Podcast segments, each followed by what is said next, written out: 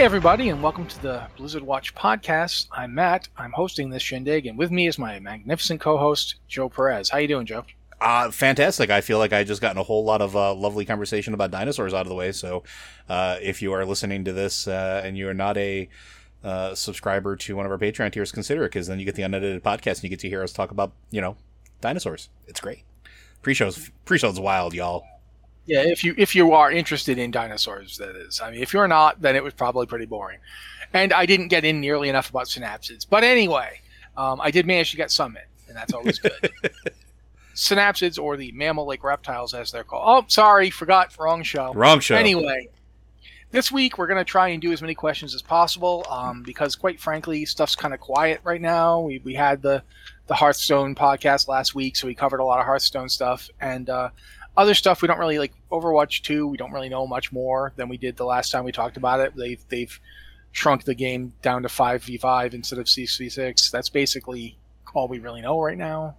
So yeah we're gonna we still don't know when patch 9.1 is coming out uh, either. You know it's the testing is going. They're testing raid encounters right now. Uh, when that will come out my money's on late july. Yeah, Uh, I think I, think that's a pretty good bet.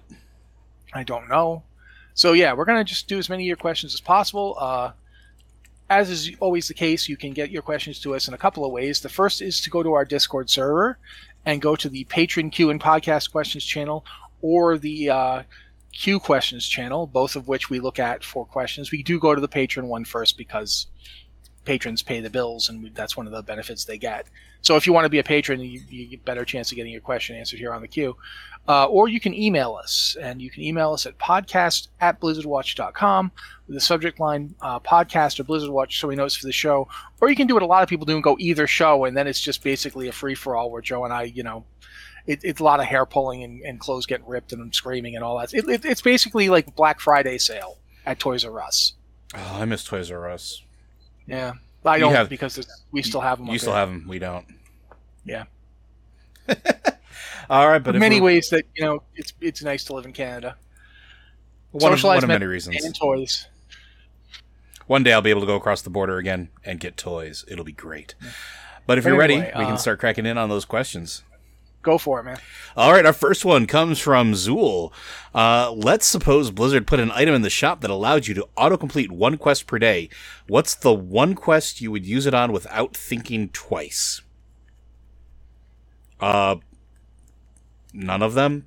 I'm weird in that way. I don't mind questing. I don't like repetitive questing, which is why I tend to not do uh, daily quests very, very often unless they're like stupendously fun but I haven't really come across a quest that I just want to like complete or pay to complete. Um, I think I know the inspiration for this, and or possibly, and Zool can absolutely correct me if I'm wrong, but in Final Fantasy XIV, you can actually pay to advance the story and have part of the main story quest or MSQ um, completed or, or get to that point so that you don't have to do it and it's more aimed at people replaying or starting over again than it is people just looking to skip content i don't know if wow necessarily needs something like that and i don't know if there's a quest that really rubs me that wrong of a way that you are required to do that you can't avoid otherwise that would require something it's like not a quest though. go for it The Maw starting zone. That's yes, but that's not a quest. I will I will get on that one though. If they gave me the ability to just pay them money to get me out of the Maw at the beginning, one hundred percent, one hundred percent. I mean, I, I the the Maw bottleneck is the main reason I don't have as many alts to sixty as I could, because it is just once you've done it enough times, it's like you know I'm sitting here going, oh God, now I have to listen to Thrall talk for five minutes. Uh, it's just this is a situation where they really need one of those. I've already done the Maw, you know, like one of those. I've heard this story. Can we just move on? Bit they they've put in in previous expansions for things. They need to stick one of those on the Maw. I get why they might not want to, but yeah, it's it's yeah, it's I would if if you could pay money to skip the Maw, then I would do so. And- And I'm not talking like all of it, but just get get me to the end bit so I can move through and be done. It, and I- it's I not, it's not that it's a bad experience. It's just a long experience, and I think maybe that's where you you you branch this out, and maybe it becomes a, an idea or an option that I I could latch onto. Is instead of just a single quest, maybe it's something like a one time purchase per character, where like certain long intro events or certain long events it lets you complete. I I'm not saying that they should do this because you know I, I not necessarily I don't necessarily think it's a a good monetization model, but yes, Absolutely not. but doing something where like you we see you've already completed them all would you like to pay x amount of gold to just get to the last four quests okay here you go like Or some, even one of the things I was thinking about was if you want to do Threads of Fate, you still have to do them all. That's the only content that you can't get around. Like you can skip everything else and just do Threads of Fate. You don't have to do zones. You don't have to do like you can just do Threads of Fate. You can't do Threads of Fate until after you've done them all and gotten to Oribos. Mhm. I'd say make Threads of Fate just start. Like you can just start Threads of Fate, boom. If and that way you can level di- and not have to do the exact same thing yet again. And I mean, that has its own problems. Like there's there's reasons why Threads of Fate is not ideal for everybody, absolutely. But at least then it would be an option. I don't. But here's the thing. I I really don't want them to start monetizing things like I, this. I would agree and I, I think i think it works for some things and doesn't work for others like the reason i think it works for final fantasy 14 is because final fantasy 14 is very much heavy on the rpg side of things uh, and i often joke that it is the best single player rpg that i've played in years because I don't play with other people in it. I just kind of do the main story quests and only deal with people when I have to. But I could see something like that working there because it feels more like a single player experience. WoW, I don't think is built for that. I don't think it would fit well with that idea.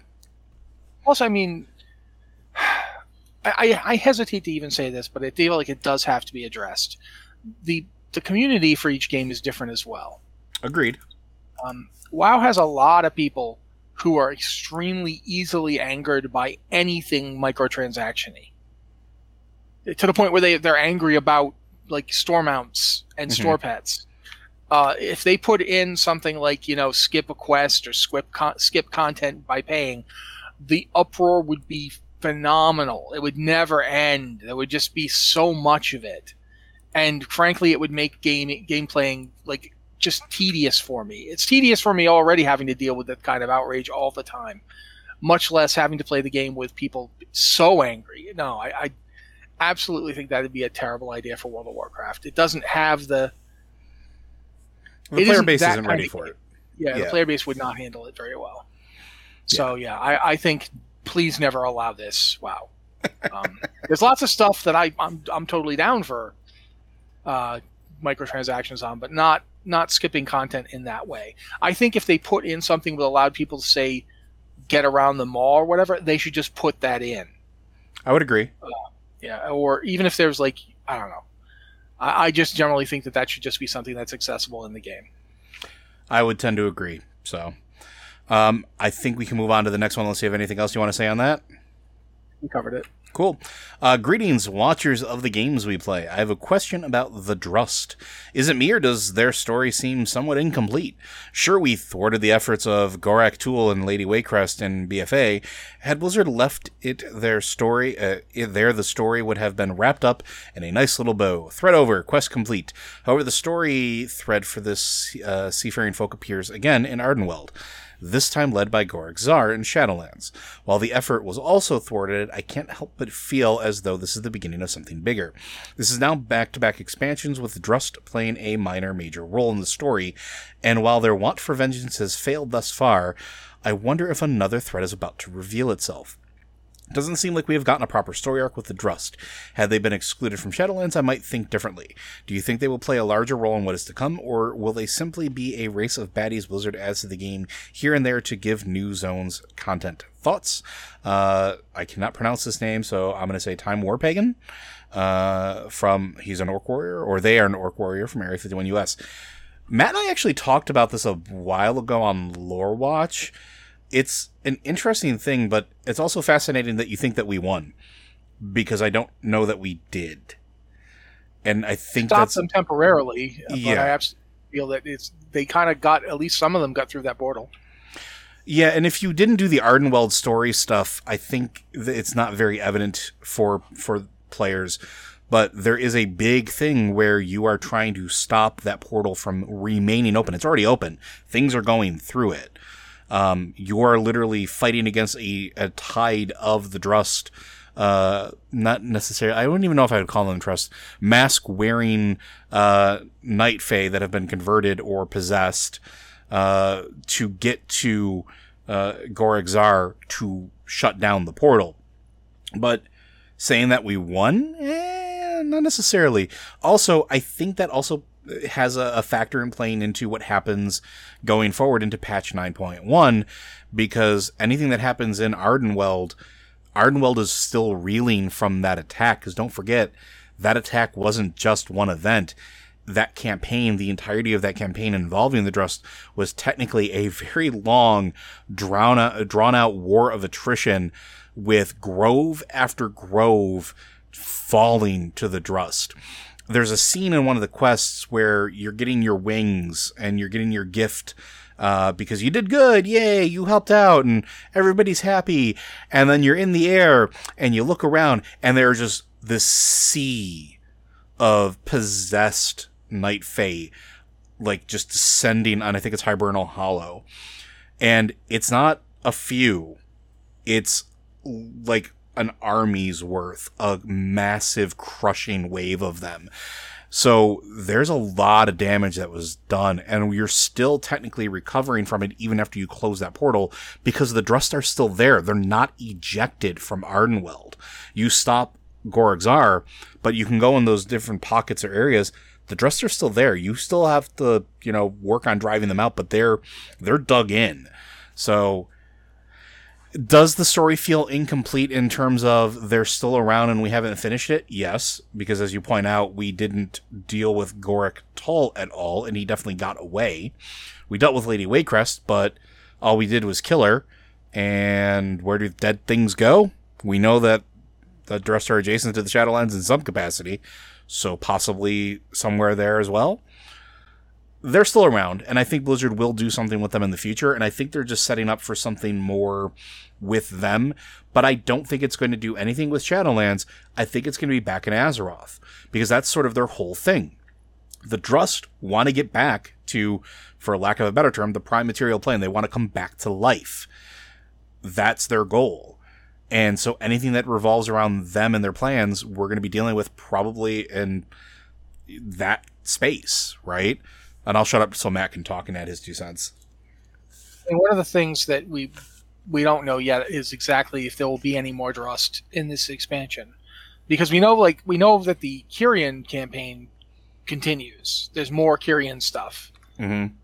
don't know what's going on with other covenants. We don't know if there's a a, a really big Venthyr story, a really big, you know, probably if they're if they've got more stuff for the Kyrian, one assumes they've got more stuff for the other three covenants. and the Drust were so central to the to the Ardenweald campaign, it's possible we will do more with them in 9.1. In addition, we're also going to like a whole new place and dealing with other stuff, so uh, we don't know for sure yet what's going on with that. But I do think that Joe is onto something with the concept of that portal was open for a while, and when you get there to stop it, when you get there to defeat um, Gorak Zul and and close the portal, you see things going through it. Gorigzar. Gorgzar, sorry, I keep saying Zul. Um, you see things going through the portal. We don't know what those are. Yeah, Those could be something's Those could be Drust sorcerers. Those could be Drust priests. Those could be Drust druids. Yeah, whatever they are, they're going through the portal. Um, and when you're in, we're talking about um, the BFA Drust storyline.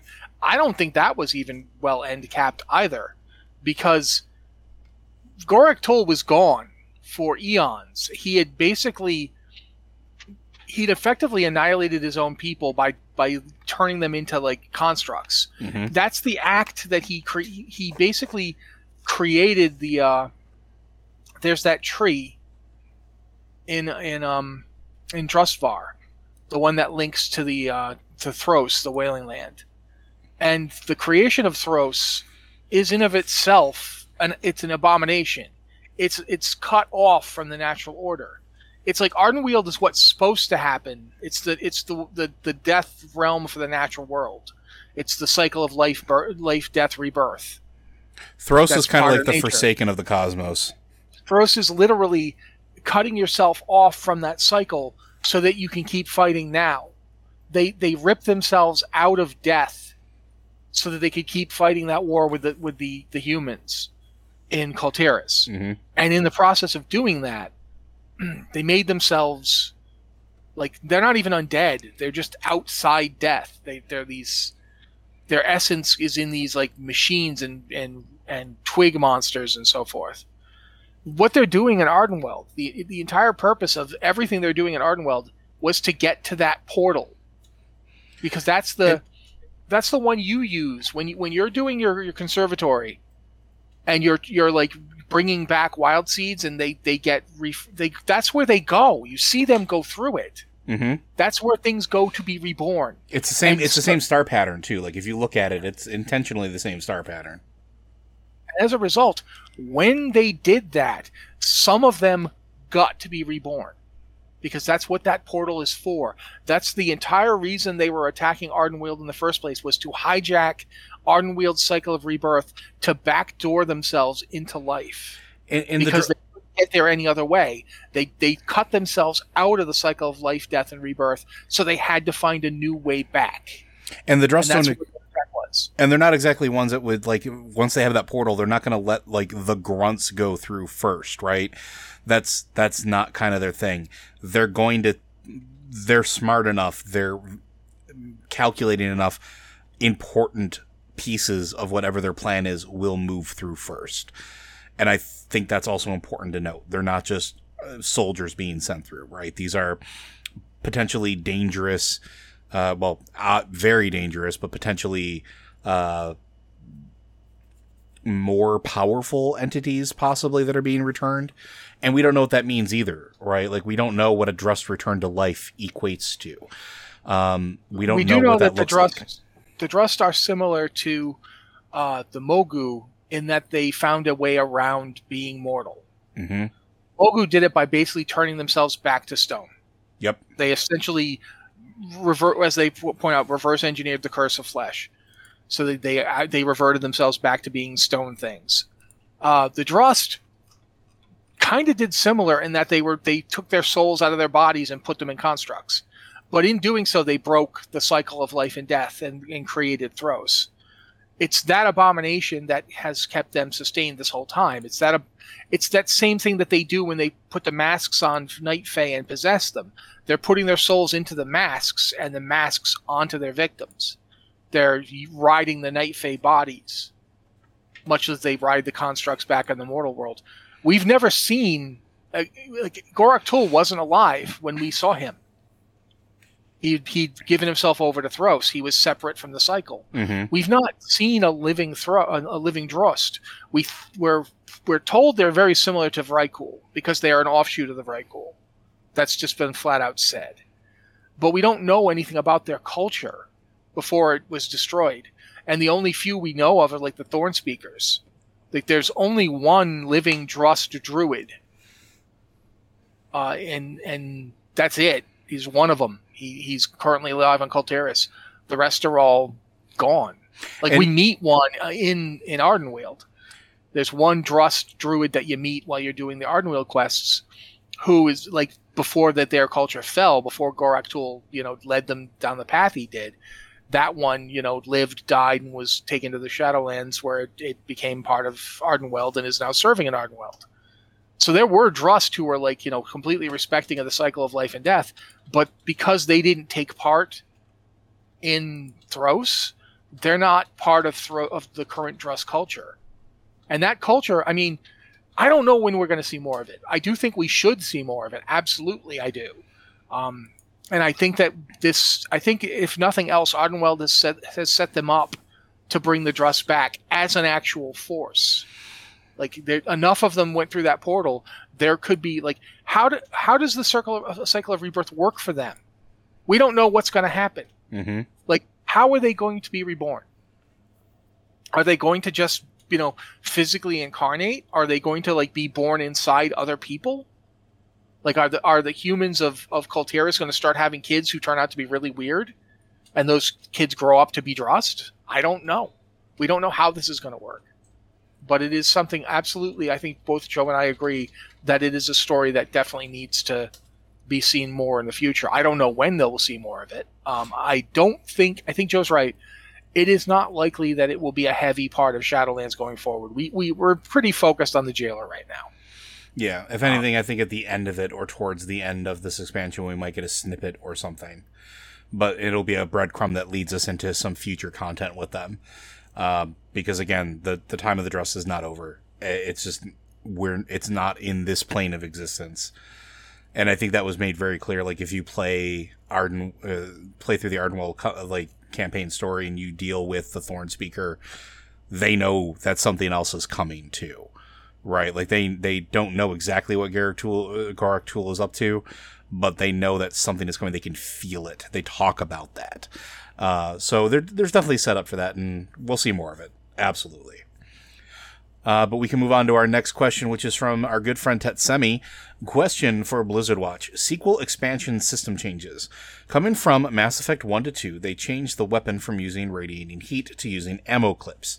They also, and I'm working backwards, wanted an upgrade system with a currency to buy after discovery. So they figured planetary resources. But they reduced the number of planet missions, Mako, from ME1 to ME2 so they had to come up with a different acquisition method, hence the active player planet scanning system to get resources. Neither of these changes really felt like they made the gameplay better, just different to me. What systems in Blizzard games have gone through the same arc, changed but not improved, or gotten better in the expansion slash sequel game? Good question. Um, I feel like the obvious answer is the mission table it's one of the few things that is carried over between expansions, and I don't necessarily know that it's gotten better.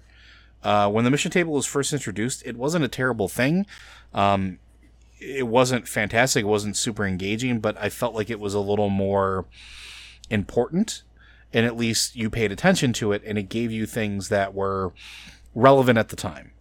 And whether it was the mission table, shipyard, that stuff, it made a certain amount of sense but moving it to the other expansions, it just kind of felt like a carryover, and it didn't really feel like it was something that added anything to the gameplay experience, at least not to me.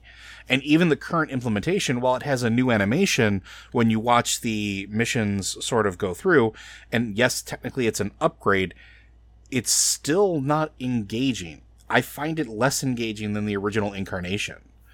Um, so I I think for me, that is the one that has changed but not improved uh, since its introduction. And I know some people feel very strongly that Legion was a really good uh, mission table. Like it, that was the best it's ever it was, but I still didn't care about it as much as I cared about it in Warlords of Draenor. And again, this is purely subjective, and your mileage may vary. I just want to make sure we throw that out there. Uh, what about you? Is there a system that's carried over that has changed but not improved? That you want to call out? I mean, it's difficult to to, to know if this really counts as a system because it's really more of like a series of systems. But the various borrowed power stuff that we've seen, the um, AP. Well, we've had it as you know, artifact power, then anima, it's not always... anima, then artifact power, then azerite, and now anima, and. I think the artifact was the most compelling version of it that we've ever had because it felt really integral to the expansion. It felt cool because you know you you were getting like this actual iconic weapon that you know even if it wasn't one you'd ever heard of because a lot of them they had to just make up new ones because there wasn't anything they could they could pull out. Uh, a lot of them still felt really cool. Um, or or sometimes it was like you know the Doomhammer or you know I want to say Ashkandi, but no, not Ashkandi. The Ashbringer. Thank you. I was going to say yeah, Ashbringer. Yep. Eventually, let me have the Ashbringer, or you know, the Scepter of Sargeras, what have you. There were ones that were like, oh wow, that, and there were others that were like, when you found out the history of them, you're like, oh, that's really cool, like the Silver Hand, or the the Sword of Thoradin.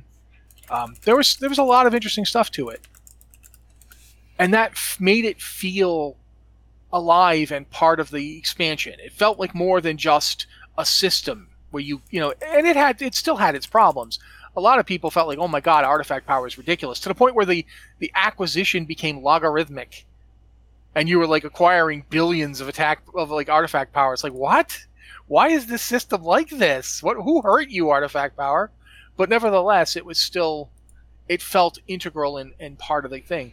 But it did not. Azerite uh, did not. The Azerite armor did not feel as good. Um, it ended up basically just being like a chore. It was like it was like you, you had to spec your armor. Mm-hmm. It's like, did anybody want to have to spec their armor? Their armor now has a talent spec. You have to get the right armor with the right powers and pick the right powers, and it was just like, yeah, I'm not, I'm not feeling this. It's not cool like the the artifact was, and it's not like it doesn't. It's kind of trying to take the legendaries from Legion and the artifact from Legion and make them one thing, and it ended up just not feeling right. And then in the same expansion, corruption came around. And corrupted gear actually had a lot to go for. Like people, did, a lot of people didn't like it, but I felt like corruption was a better system than the artifact. I mean, uh, not than the artifact, than Azerite armor. Like I almost wish they'd done corruption the whole time, and not done the Azerite armor because there wasn't any resource to gather for corruption. Mm-hmm. You weren't out farming up, you know, more, you know, Azerite or anything like that. It was just there. You were just, it was just there, and you could like get, you know, you could you could play with it as much as you wanted Although technically at the end there was because you could use the the currency from the visions yeah. of N'Zoth and the raid to purchase uh, specific corruptions at the end there. Yeah, and that was fine too. Though I think I felt like that was a good adjustment to the system. I felt like corruption felt like a more ideal, a more realized system, but it still didn't feel as good as the as the artifact did.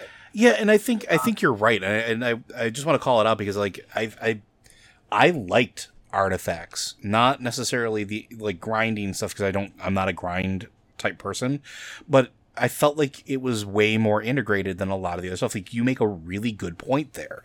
Uh, like the things that you would unlock, the different stories and the different things that you could like that you earned alongside of just unlocking different powers or traits made it feel, in my opinion, better than it has since. And you're right about Azerite armor. Uh, Anima is probably the least obtrusive version of it, just because literally you don't have to do anything with it if you don't want to, and you can just use it to buy cosmetic stuff. Um, uh, it's at least obtrusive, but it's also the least really like it doesn't feel like this is anything you should yeah. keep really care unless you're really trying to get your you know your base like they, they basically transformed it into the home base thing. And it's like it's, it's like using artifact power to unlock your your garrison. Yeah it's war resources it all over like. again it feels like war resources. And that's the kind of thing like war resources really are kind of the they they existed in battle for azeroth as well but the war resources do feel like the the predecessor to this kind of borrowed power system. All of this borrowed power system, by the way, I, I wrote a post about this a while back. I'm really am of the opinion that this is basically just Blizzard saying people really like leveling in our in our MMOs. Like at Warlords of Draenor, for instance, people like raved about the leveling. The leveling experience was like the best part of that expansion. And they're like, how do we make it so people just keep leveling forever?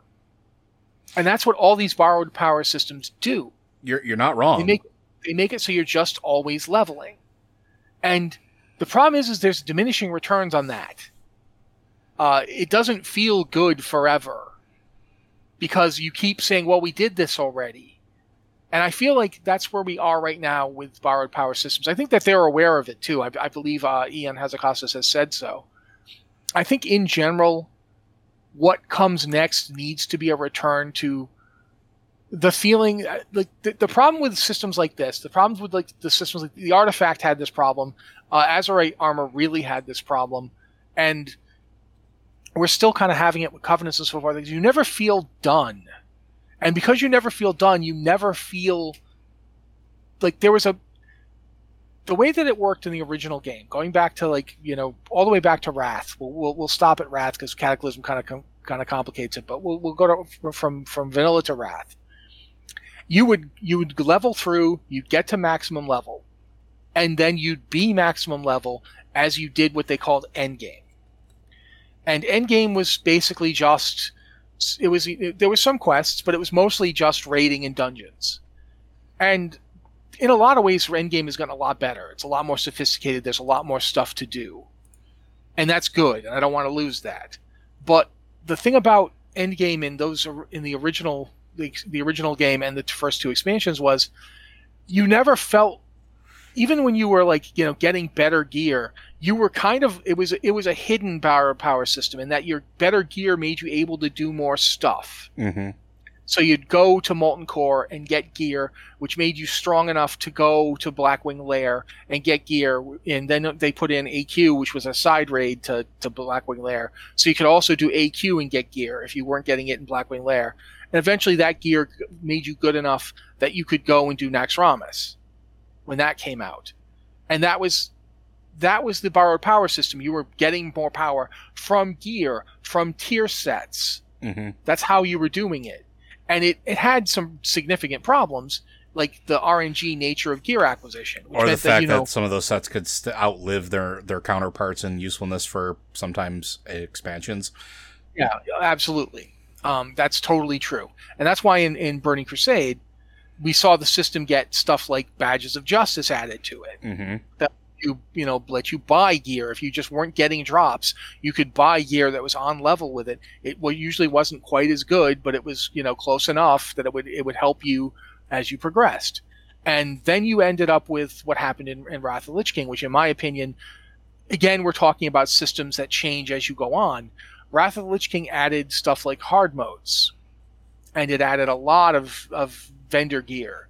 And kind of as a result uh, Wrath of the Lich King had the worst gearing of any expansion that had come to that point. And I, I would argue it was significantly worse than Cataclysm's gearing, which kind of tried to rein it in. With the with the exception, I would say of of making legendaries feel important. Uh, I would agree with you.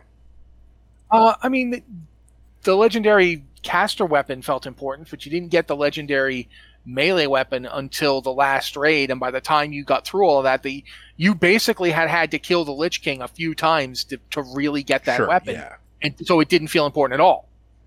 Val'anyr, sure, Val'anyr felt important because you get Val'anyr in Ulduar and then you used it for two raids. But Shadowmourne is really cool, but I, I mean, I, I didn't even try to get it in Wrath because I didn't need it. I tanked most of the time, and when I did DPS, I just used the other weapons that dropped that were almost as good. Um, so yeah, but the thing about Wrath gearing, the, the, the, the way that the system I feel kind of broke the game for a long time, was because of the hard modes. Gear had gear from hard modes had to be better than gear that dropped normally. Like if you're doing um, Sartharion with like all the drakes up, there has to be some better gear that drops, right? That makes sense. Yeah. There, there could be a reason to do it. But that means now that the next raid tier has to be better than that.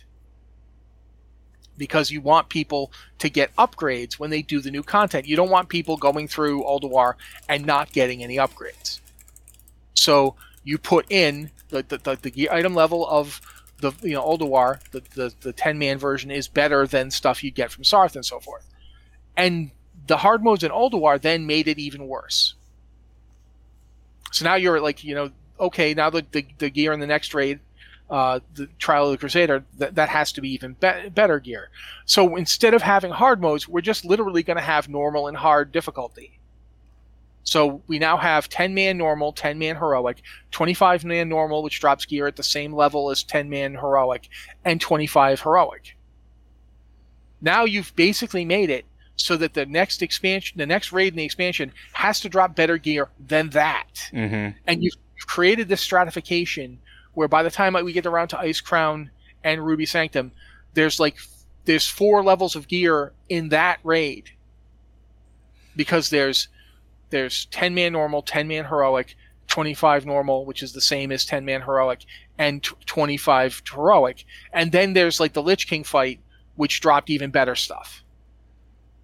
And by the end of the expansion, the, the range of gear was like like the entirety of Burning Crusade gear, like item levels, the like the start of Burning Crusade to the end of Burning Crusade was like one third the size of the jump in Wrath of the Lich King. They just made it super complex and super broad. So like by the time you were like, and meanwhile, because of stuff like armor penetration,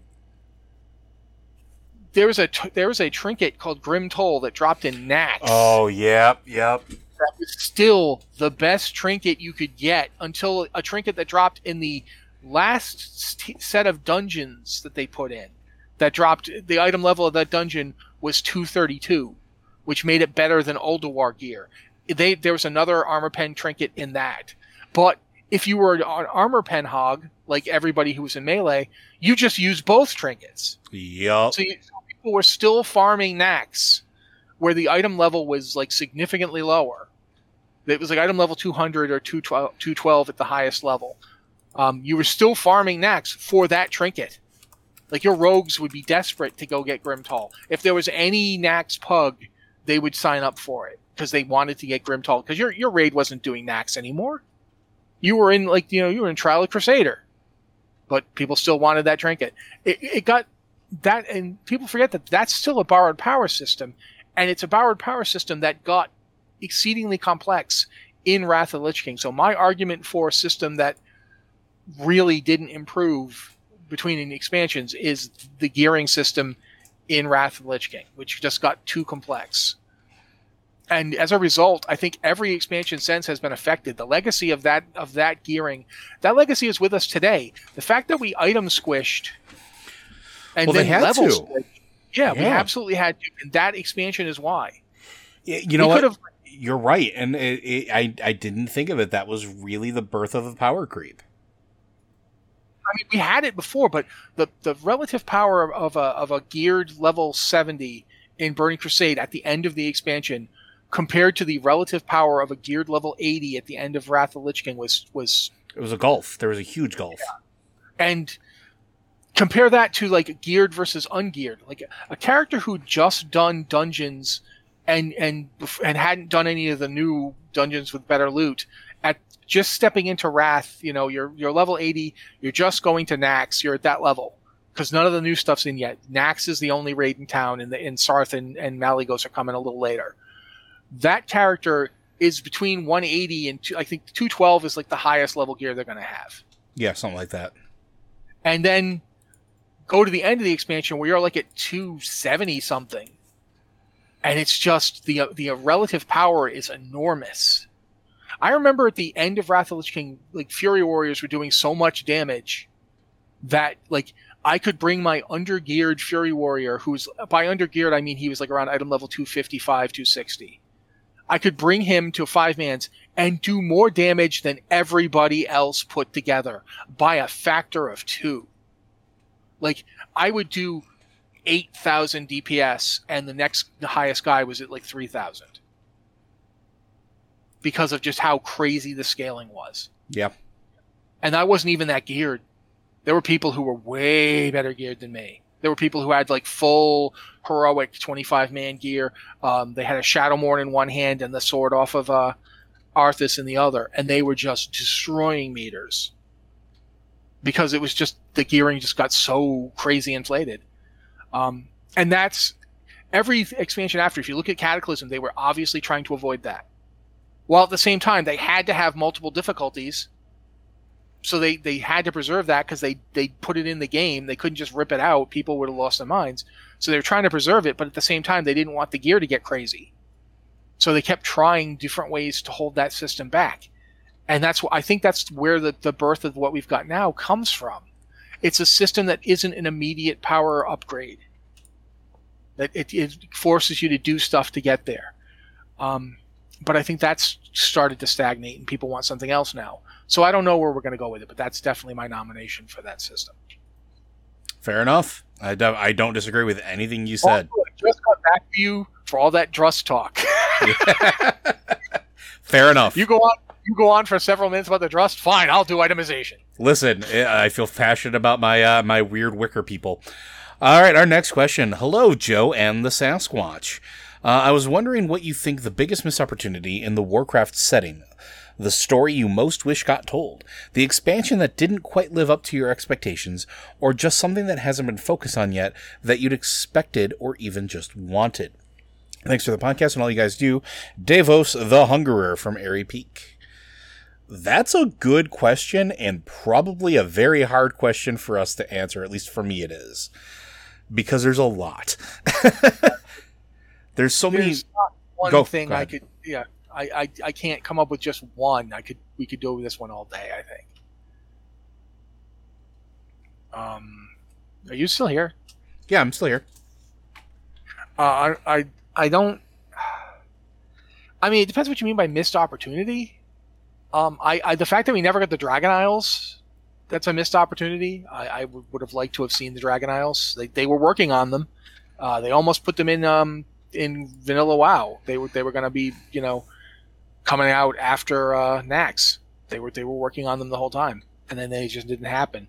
The uh, the battleground that was going to be in Azshara Crater Mm-hmm. that was that's a missed opportunity that I would have liked to have seen. Um, I feel like the the fact that they've never really done as much with like certain races is a missed opportunity. Like, um, I feel like the Tauren really should have had more focus than they ended up getting.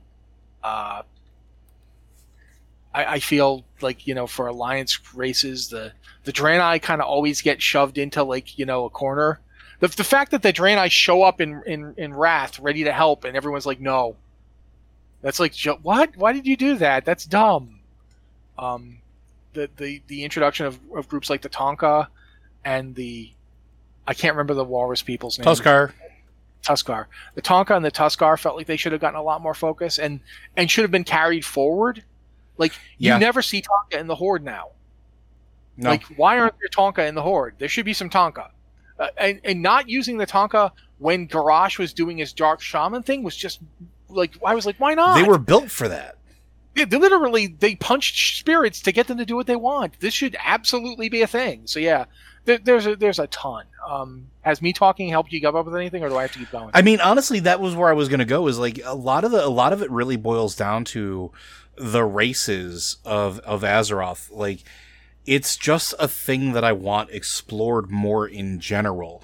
And like I go on about Tuskarr all the time, uh, not just as a playable race, but it, it's one of those those races that like was introduced to the game. I'm absolutely fascinated by. Um, it's just. I want more done with it, and, and like the Taunka and and even the Quilboar, like they show up. They show up several places, but like, what do we really know about them in terms of game besides that they're a blight on wherever they happen to be? Uh, we know that they're capable of way crazy arcane magics. Same thing with the Furbolg. We got some stuff with them when we were doing um, Legion and and doing uh, that whole thing, but like, there's still more that could be done with them. Why why why do they exist? Where are they elsewhere in the world? What is their society really truly like? Uh, I want more of that stuff, which is why when like we talk about where we want future expansions to go, I we tend to circle back to like this whole thing about exploration. Exploration isn't just about land; it's also about the people, right? It's about finding these cultures and exploring and being introduced to them in some capacity, and that's something I want them to do with pretty much all of these minor races that they've introduced at some point. Give us more about them. Tell us more about them let us see more, involve them more.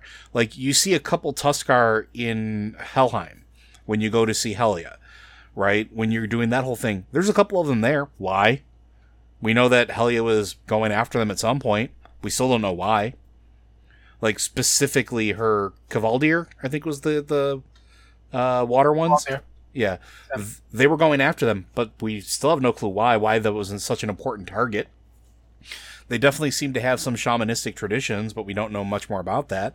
They have uh, giant spirit totems that you can go and talk to and communicate with uh, ancient spirits through, which not a whole lot of races on Azeroth could do. So that's really kind of neat. Um, there's just a lot that could be explored just in those. Uh, I don't think that any one expansion hasn't told a complete story, or at least the story it wanted to, with the exception of I originally would have said Burning Crusade, but then we got Legion, which kind of did finish it. Burn- Legion was basically uh, the ending of Burning Crusade, as far as I'm concerned. um, which is probably a gross oversimplification, but we kind of got that closure. There's the only other story thread that I really want either a little bit more or a little bit more closure with is Khadgar and Medivh. Medivh's kind of around, still sorta, maybe ish. What's going on with that? Is Khadgar kind of like the new sort of guardian type person? We haven't seen him in forever at this point. He was completely absent, at least from what I can remember from Battle for Azeroth. Like he's in the pre-patch. He's like, I have to go back to Karazhan, and then it's the last you see him. It's like you know, yeah. Later, on, it's like a you know, Poochie I, I scratched out. You know, Khadgar died on his way to his home planet. But but that was a thread, right? Like they dropped that, and then we haven't done anything with it yet. Uh, we're dealing with the cosmic barriers between realms at this point. It seems like something that he would have been on about, especially with Karazhan being involved, which definitely exists in this weird space between reality uh, moving backwards through time because Karazhan. Like, there's so much more they could do with these things, but they just don't. So, I, I part of it is that there's always that concept of there's an enormous cast and they're trying to figure out who to focus on in each individual expansion. Like they took Jaina out of play in Legion almost entirely, and then they brought her back in Battle for Azeroth. And because of the way that things worked out in Legion, where Jaina was the head of the Kirin Tor, and essentially she quit because they wouldn't listen to her. Um, because she became so prominent in Battle for Azeroth and is still kind of prominent in Shadowlands, it kind of edged the entire Kirin Tor out. Mm-hmm. The Kirin Tor have gone back to being f- fully neutral, and oddly enough, being fully neutral in World of Warcraft is almost a death sentence for your involvement in the game. Oh yeah. It was the last time the Cenarian Circle did anything useful. Uh, barely, you know, they, barely in Legion. Yeah, they're they're there in Legion, and they're they're a little bit in Battle for Azeroth. Well, they're, they're like, in oh, Silithus. We're, we're trying to heal the world, and meanwhile, everything's going on. It's just like I honestly, that's one of the things that I, I liked about the Battle for Azeroth changes to Malfurion, and it's one of the reasons I'm a little upset that he isn't around right now, is because in in Battle for Azeroth, Malfurion finally just starts wrecking fools. You know, and he finally just starts killing Horde. No more of this neutrality. No more of this. You know, well, both sides. Nope. Malfurion is a night elf, and he's defending his people. I like that. I think we we should have seen more of that. Um, so yeah, that, that's one thing. There's a lot of things that it's not that they're when you say they're a missed opportunity, it doesn't mean that they're necessarily what they did is bad. It just means there's so much stuff we'd like to see. Yeah, I think that's a really good way I, to put it. I feel like Warlords of Draenor itself ended up as a missed opportunity because the leveling was so good. But then like you get the first patch and then nothing till like the Hellfire patch. And the Hellfire patch is this enormous thing, but it's like the the expansion felt short. At the same time that it took forever to get done, but you just you got this first raid tier and then this raid tier and we're done. And uh, compare it to Legion, which has you know a lot of content, a lot of raids, a lot of stuff going on. Uh, Battle for Azeroth had like you know multiple raid tiers. Um, Shadowlands, we have no idea, but it, it Warlords felt really sh- like truncated. It felt like we just it, it just existed to get us to the point where Gul'dan 2 gets to Azeroth. And bad stuff starts happening on Azeroth because of Warlords. That's what it felt like. Like the actual story of the the warlords, the story of the alternate Draenor doesn't really get explored like I expected it to. Especially because again, the leveling was so good. The leveling really did tell a lot of interesting stories. And then we get to like the end and the the the garrison campaign type stuff is really weird because it doesn't always spawn in the right place for people and you ended up like waiting and waiting and waiting for this quest to happen so you could move on um, you didn't know, well, the quest guy is actually underneath a tree in your garrison. Like, really?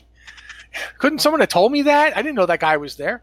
Um, so yeah, there was a there was a lot of issues about Warlords that I felt like like it's not a bad expansion. I actually think it's pretty good. It's it's really nice to level through. Again, that's one of my favorite leveling experiences.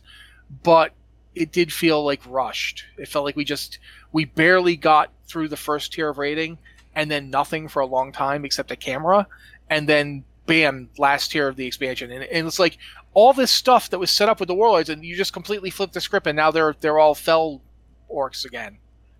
Like really? That that felt fast.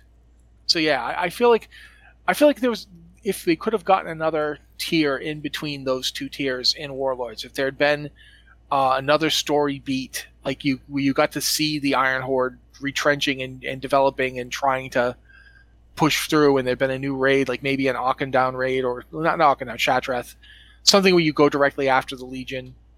That might have been cool. It might have made it feel more cohesive.